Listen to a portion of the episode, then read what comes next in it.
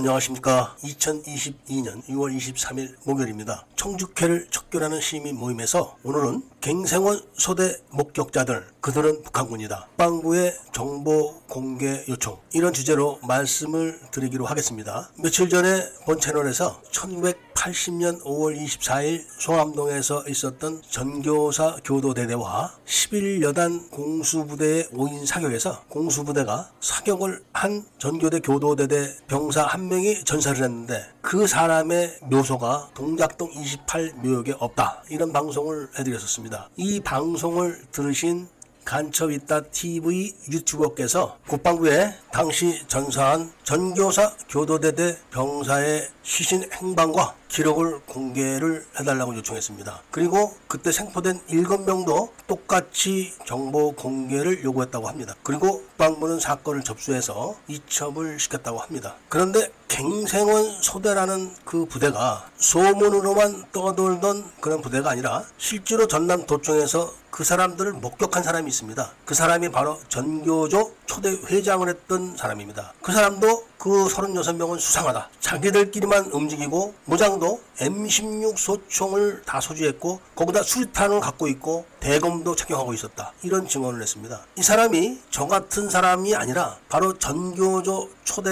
회장을 할 정도로 좌익 활동을 열심히 했던 사람입니다. 이런 사람이 그런 증언을 한 겁니다. 그리고 그 사람이 갱생원 소대를 무등산 갱생원에다가 문의를 했었는데 불과 몇 명밖에 수용을 할 수 없는 아주 작은 그런 사립 갱생원이었고 문도 쌀인문이었었다고. 그러니까 36명의 건장한 남자가 있을 곳이 아니다. 이런 이야기지. 그리고 이들은 27일 도청 수복 작전이 되기 전에 모두 다 자취를 감췄다. 이렇게 증언도 했습니다. 또 한 사람은 5.18 당시 광주에서 취재를 했던 동아일보 기자가 1995년도경에 그런 소문을 들었다고 합니다. 어떤 소문이냐. 그러니까 전두환 신군부에서 갱생원 소대를 운영을 하고 그들을 다 제거를 했다. 이런 이야기가 됩니다 그런데 김영택 기자가 하는 이야기는 앞뒤가 안 맞는 부분이 많이 있습니다. 왜냐하면 11여단을 공격을 했는데 그거를 전두환 측에서 시켜서 했다 이런 이야기거든요. 그렇다면 11여단장이 포로가 됐을 때 뭐하러 풀어줬을까요? 그래서 김영택 기자의 이야기는 말이 안 되는 이야기입니다. 마지막으로 먼저 번에도 말씀드렸지만 김동문 대기자님이 그 당시에 갱생원 소대가 한 명 죽었는데 망월동에다 묻었다 이런 소문이 돌았다는 것. 그렇다면 그 죽은 사람이 송암동 5인 사격 사건에서 죽었을 수도 있는 겁니다. 그렇게 돼도 큰 문제죠. 만일에 그 소문처럼 갱생원 소대가 한 명이 죽었고 그리고 갱생원 소대가 전교사 교도대대로 위장을 해가지고 11여단을 공격했다. 이렇게 되면은 전교사가 11여단을 공격하는 명령을 내리게 된 겁니다. 이렇게 소문대로 확인이 된다면은 5.18 민주화 운동 뭐 이런 차원이 아니라 대한민국 팔도 중에서 한 도를 전담한 계엄사령부가 반란을 일으켜가지고 수백 명을 해친게 되는 겁니다. 어찌되었든 간에 5월 22일 24단이 광주 통합병원 수복 작전을 할 때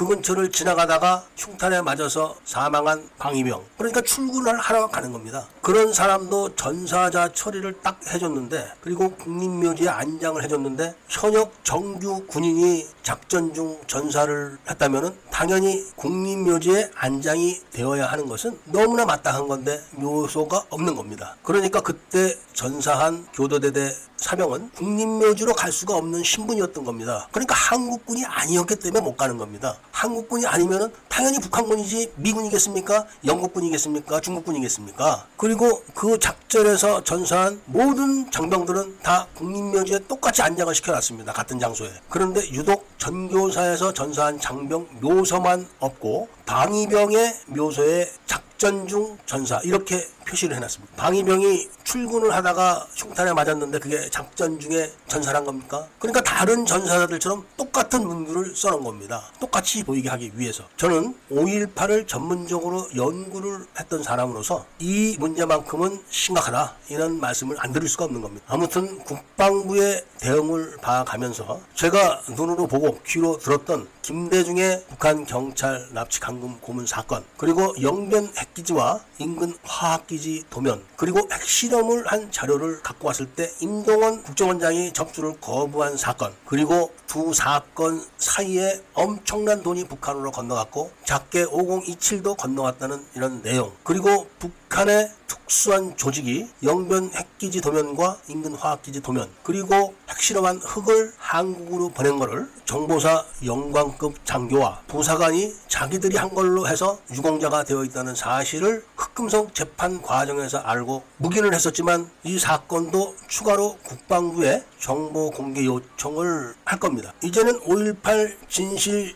찾기 작업이 국방부로 넘어갔기 때문에 국방부의 조치를 기다리면서 사실 확인을 추가로 더 하는 일뿐이 남은 게 없습니다. 애국 시민들과 구독자님들께서도 간첩이다 TV 유튜버가 국방부의 정보 공개 요청을 한 사실에 대해서 응원을 해주시기를 부탁드리면서 오늘 이야기를 마치고자 합니다. 구독을 꼭 해주시고 좋아요와 알림 설정을 부탁드리면서 이야기를 들어주셔서 감사드립니다.